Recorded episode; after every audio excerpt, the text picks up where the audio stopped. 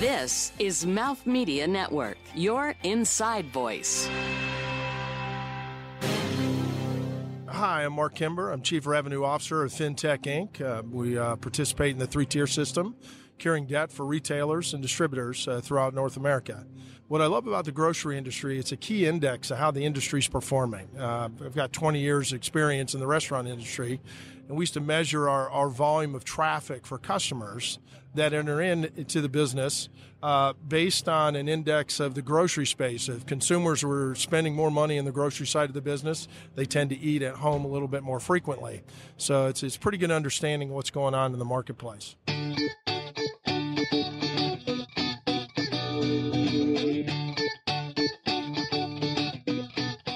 You're listening to Grocery is Your Business, covering the intersection of innovation and business in the food and grocery industries. Recorded on location.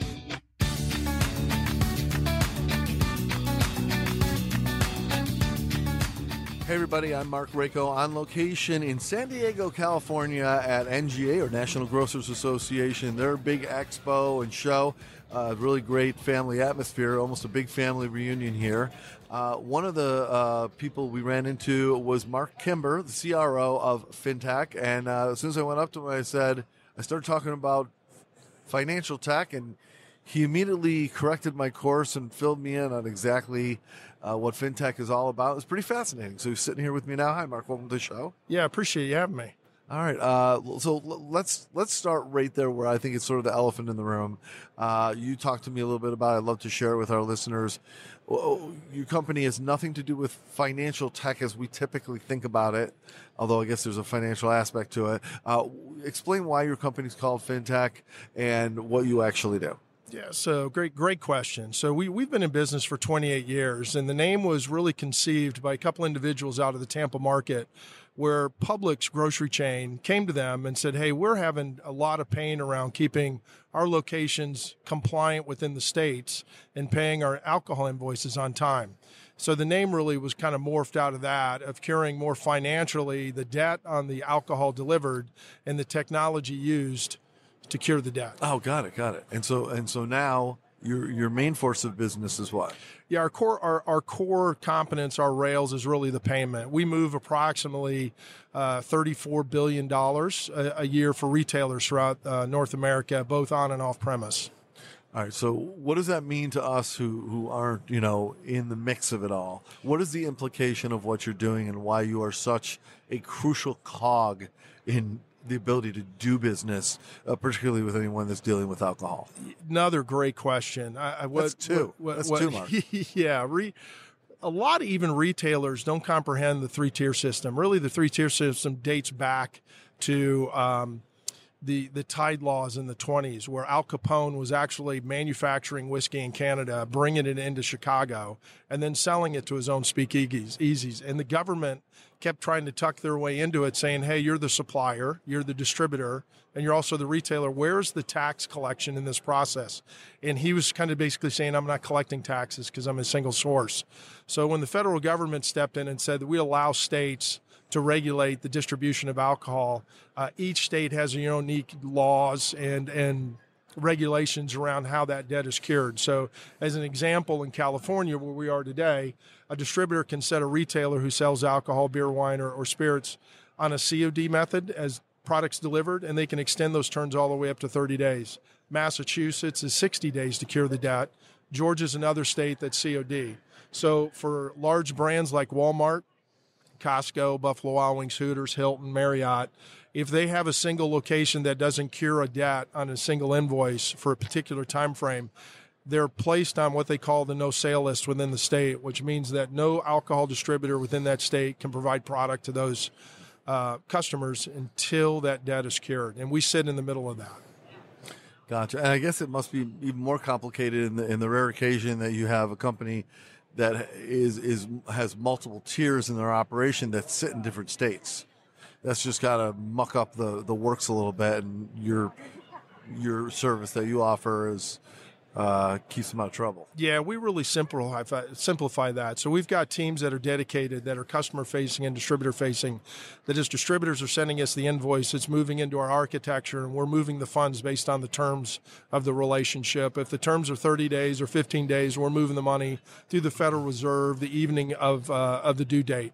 So it allows us to scale and help customers scale a little bit quicker and take the burdensome of managing that whole process on the alcohol side off their plate and send that over to us. How exactly does a company get integrated with what you're doing? What's the actual, going from not using you to using you?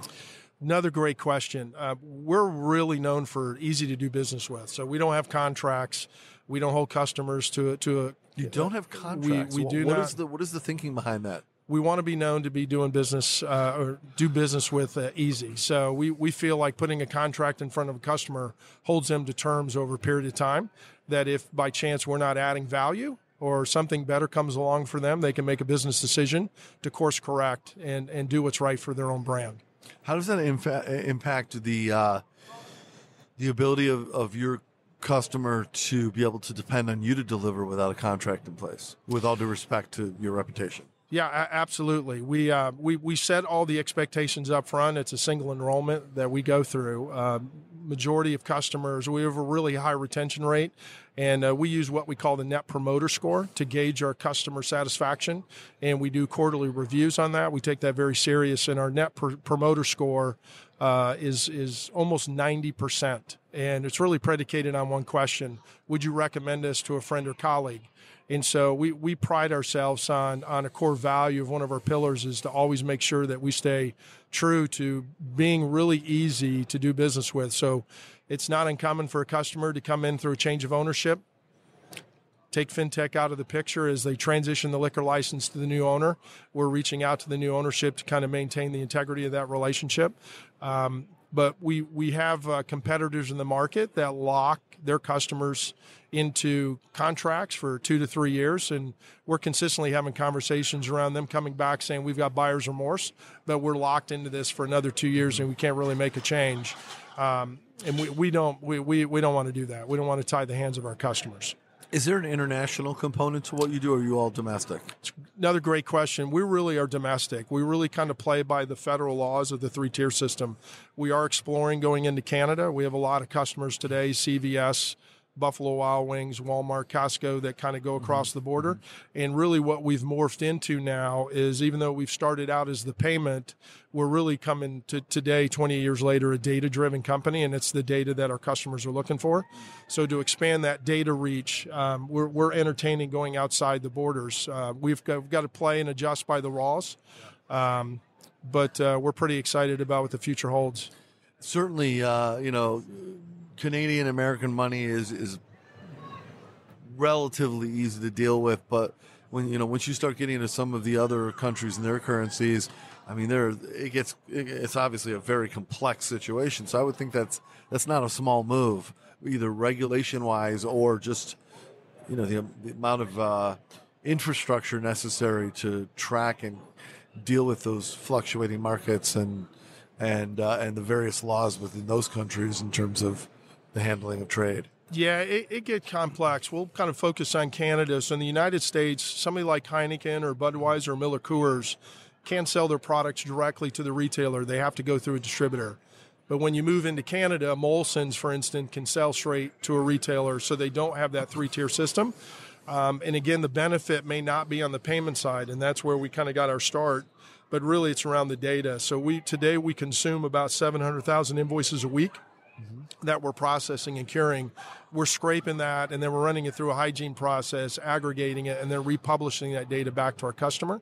And that's really kind of what's driving around that. So, but without the payment rails, there's no data visibility into the purchases. How large does an entity have to be to find your service valuable or accessible? That's a great question. We're finding the most success, what we call down market in the SMB space, small to medium-sized business. So it's those retailers that operate between 1 to 100 locations. As labor laws are changing, as minimum wage continues to increase, productivity and efficiencies around integration, compliance, making better business decisions quicker, and getting their hands on data a little bit faster is really kind of the driving value proposition and not so much the payment side. So when we start positioning the product, it's really based on the business needs of the small business owner. We do meet a lot that say, hey, I open my business, I close my business, I sweep my front porch, I clean my windows, I pay all my bills, allowing them to scale a little bit quicker and allowing them to get visibility in their alcohol spend allows them to be a little bit more nimble, especially with what you're seeing today, the craft beer space. Now you're seeing all the seltzers come in where Trulia and products like that are starting to cannibalize some of the beer size. You're starting to see some of the beer carriers start to invest more on that as the market shifts and these millennials get a little bit older and their buying habits. So, Mark, let me pivot a little bit here and talk about NGA. We're here at NGA in San Diego. Other than, you know, the opportunity to either meet new people that could be potential clients or, you know, have a nice reunion with some of the people that you know, what do you really get out of being at something like this, given the nature of what you do, one? And two, what have you already noticed or taken in here that may give you some intel that can adjust your let's say your direction, your compass a little bit over the next year? Yeah, I think being here really allows us for this vertical of what we call off-premise. It's where consumers purchase products and take them home versus purchase them and consume them on site like a restaurant or a bar. What's really shifting in the industry as a whole, you're starting to see this, what we call consumer engagement, how these businesses are interacting with their consumers, where now you can order your product through an application and you can either have it brought out to the curb or even in some cases brought to your house. Right. We're really trying to see how that transaction is kind of morphing and taking place. We work with Whole Foods as a prime example and Amazon, and we're seeing some of the shifts in that side on the large players there, but still the small business owners really make up a large portion of the industry. So really trying to get a better understanding of what they're shifting at. And we're also looking at trends like generational transition of ownership. So you've got the mother and father have operated the business for 20, 30, 40 years, and now the kids are coming into the business that may be more data-driven. So the way they approach business is a little bit different. And what's some of the niches and visibility they're looking for. So I think that's one of the primary reasons we decided to come out and join the show. I think it's been 4 or 5 years since we've been out to NGA. I think the other one is just to get our name recognition out in front of customers. There is some confusion around FinTech or financial technology. We've had senior leadership, a large enterprise customer, say there's nothing financially I do in my role and nothing technically I do in my role. I'm either the CMO or I'm in charge of the adult beverage category. So as we kind of educate the consumers of our product and the retailers, we're more focused not so much on the payment side of the business, but some of the compelling data that we find. So we become that concierge, so to say, to help them buy better, make smarter decisions, buy smarter, and ultimately drive top-line sales and improve bottom-line profits. Gotcha. So is there some potential rebranding in your future? Or yeah, that's a great question. We've got customers that have approached us. We own the domain. The domain names for fintech.com and fintech.net.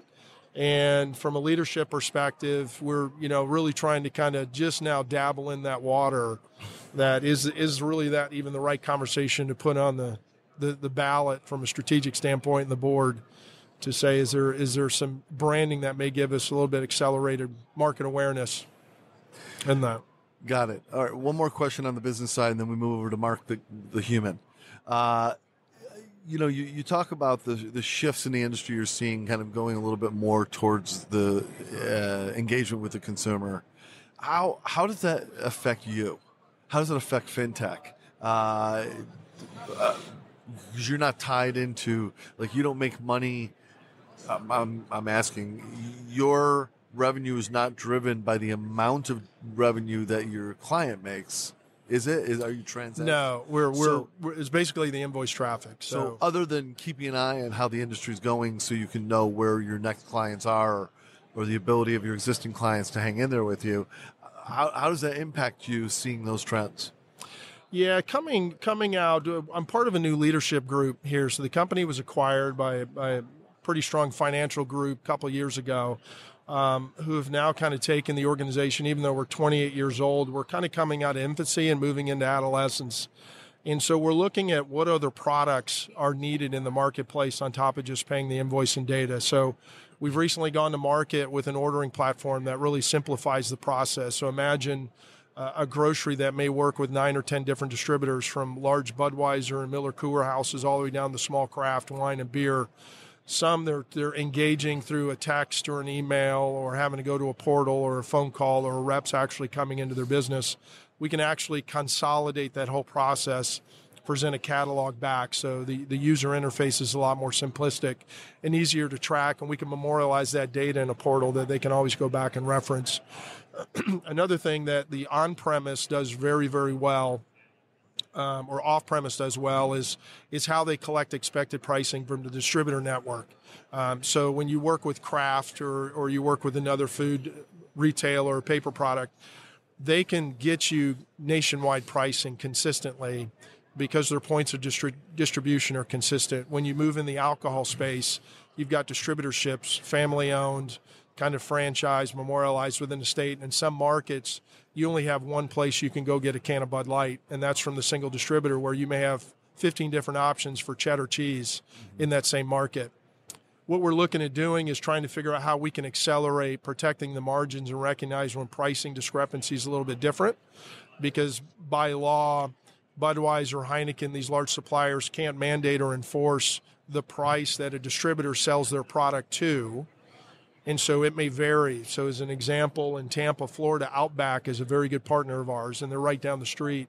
What they pay for a specific line of alcohol in Tampa varies then in South Florida because there's a totally different distributor.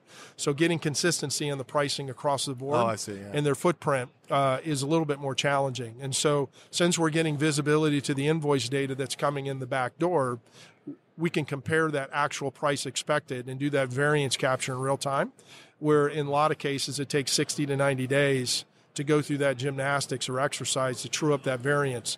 So it's just another example of how we're kind of aggregating our data and publishing it back and allowing retailers to be a little bit more nimble and simplify the process of managing their adult category. How much of FinTech's business is restaurant-based versus how much is, say, grocery retail-based? I'd say it's probably 50-50 on and off-premise, but the spend is almost twice as large on the off-premise. So we're pretty fortunate to work with the largest mover of alcohol for on-premise and off-premise in the restaurant space. But the opportunity is really kind of shifted in both sides. But the grocery space really is a pretty good tell. They complement each other, so we can provide visibility to small businesses in the local bar area of what the products are that are moving or consumers are purchasing and taking home to drink, versus what they're showing up and drinking in the restaurants. And we can kind of manage that, marry that up, and provide them a little bit more visibility on, does their menu reflect what the demographic in the marketplace is actually consuming, and make better business decisions on that side. All right, great, thanks. All right, let's take a moment and let's get personal. So where are you located? Are you in Florida? Tampa, Florida, based out of Tampa, Florida. So is that where you hail from through your life? No, I'm a military brat, but I call St. Simon's Island home. It's an island off the coast of Georgia. But relocated from Atlanta. I was in Atlanta for almost 20 years and relocated for this opportunity when the new leadership team came in. Gotcha. Down to Tampa. So it's not too bad. Weather's pretty nice. So what have you done for the rest of your career? What led up to this? I started out in the restaurant side of the business and kind of came up through the ranks through there. Started as a trainee and kind of moved into an SVP role, running large footprints. Had the opportunity to own and operate some restaurants, so I've been an entrepreneur on that side. When I got out of the hospitality space, I always said if I decided to do that, I'd go to try to find something that complemented my skill set as a vendor. So a company in Radiant Systems out of Atlanta, I went to work for them. They were really starting to spin up a division focused on the franchise community and the small business community side. So they did point of sale, a lot of technology, loyalty platforms, online ordering platforms, hardware, software. the company was acquired by NCR, which had a larger global footprint. So I've been pretty blessed and fortunate to kind of grow up and work with a lot of smart individuals within brands like Chick-fil-A and Wendy's and Dunkin' Donuts, Chipotle, Buffalo Wild Wings, Roark Capital out of Atlanta. So learned a lot about the industry from a user perspective, which has really kind of helped on the other side of the fence when you're talking to customers. All right. So with that in mind, thank you. With that in mind, you travel a lot. You do travel a lot, I'm guessing. So when you are in each city that you go to, do you have somewhere? I know there's always a new city, but there's probably certain cities you tend to get to a lot. You're probably in Vegas a lot. You're probably in L.A. a lot. You're in Chicago a lot. Major hubs, I would imagine. So when you're there, are there certain places that you say, I'm going to be in Chicago again. I get to go to this place again. I get to go to this place in L.A. or New York or whatever. What? Give me a couple of examples of destinations that you make sure you always hit in places we would know. Yeah, you almost become a creature of habit, because when you get on a routine where you're coming in the night before, you tend to stay at the same hotel. It's not a good thing when the front desk knows you as you're walking in the hotel. You know, people kind of look at you like you're the owner. I use Minneapolis a lot. I think Minneapolis is a great, great city to kind of hang out in because there's so much to do. And to, you know, I had the privilege of taking my daughter up there. She just finished playing college basketball. She had a 3-day break. And I said, I've got to go up to Buffalo Wild Wings. I'm going to meet with them, have a meeting the week before Christmas. And when we landed that Sunday evening, it was minus 51. And I don't think she had ever been north of Chattanooga, Tennessee. Holy crow. Up to that point. And I remember. You don't know how cold it is till you said minus 51. I remember getting off the plane. I said, what do you think? She goes, that's going to leave a mark, you know? And, but we drove around and, you know, got to take her to Prince's house and got to take her across the river and the Mall of America and things like that. But the labor force up there is so blue collar, and there's so many large organizations that are based out of Minneapolis, but you see people at minus 50 degrees jogging, they're riding bikes, and you're just like, you got to be kidding me. I'm trying to get my car to start an hour before I have to get into it just so it's at zero, you know, before I have to commute to the office. Kind of around there. So yeah, it's fun because you kind of get a mini vacation. You kind of get out and sightsee when time permits and kind of check off the list based on where you go. That's for sure. You know, it's funny. I went to Sydney, Australia for business last summer. I'm coronavirus allowing, I'm going again this summer. And I was thinking about, do I want to go to some of the same places I really enjoyed there, or is it such an opportunity to be so far away in the world that I've got to find other places? And I'm kind of waffling between, like, now that I got my bearings, you know, go to the places I enjoyed, but there's always room for new adventures. So, all right, well, how can people connect with either you or the things that you're doing if they want to learn more, or maybe there's an opportunity to do business with you? Yeah, people can actually just reach directly out to the website portal. We've got a pretty nice website out there that kind of explains exactly what we do, the different platforms we offer, and part of our core value as well, doing easy to do business with. We really encourage customers to come on and try a no-cost 30-day pilot, 45-day pilot, and really kick the tires and really make a business decision after you've seen the facts versus trying to buy something and hope the facts are there. And we think that right now we see statistically about 87-88% of the customers that try us out actually like us and use us.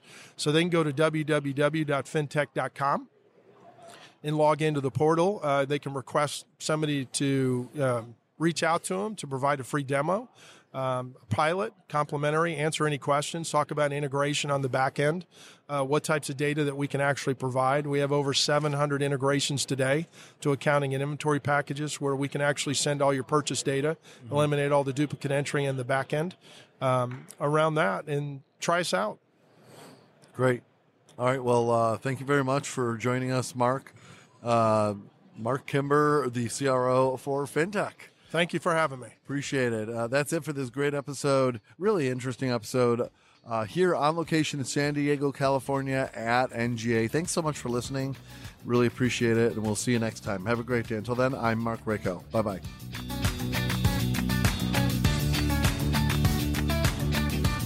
This has been Grocery is Your Business, produced by Mouth Media Network. Copyright 2020. Thank you for listening.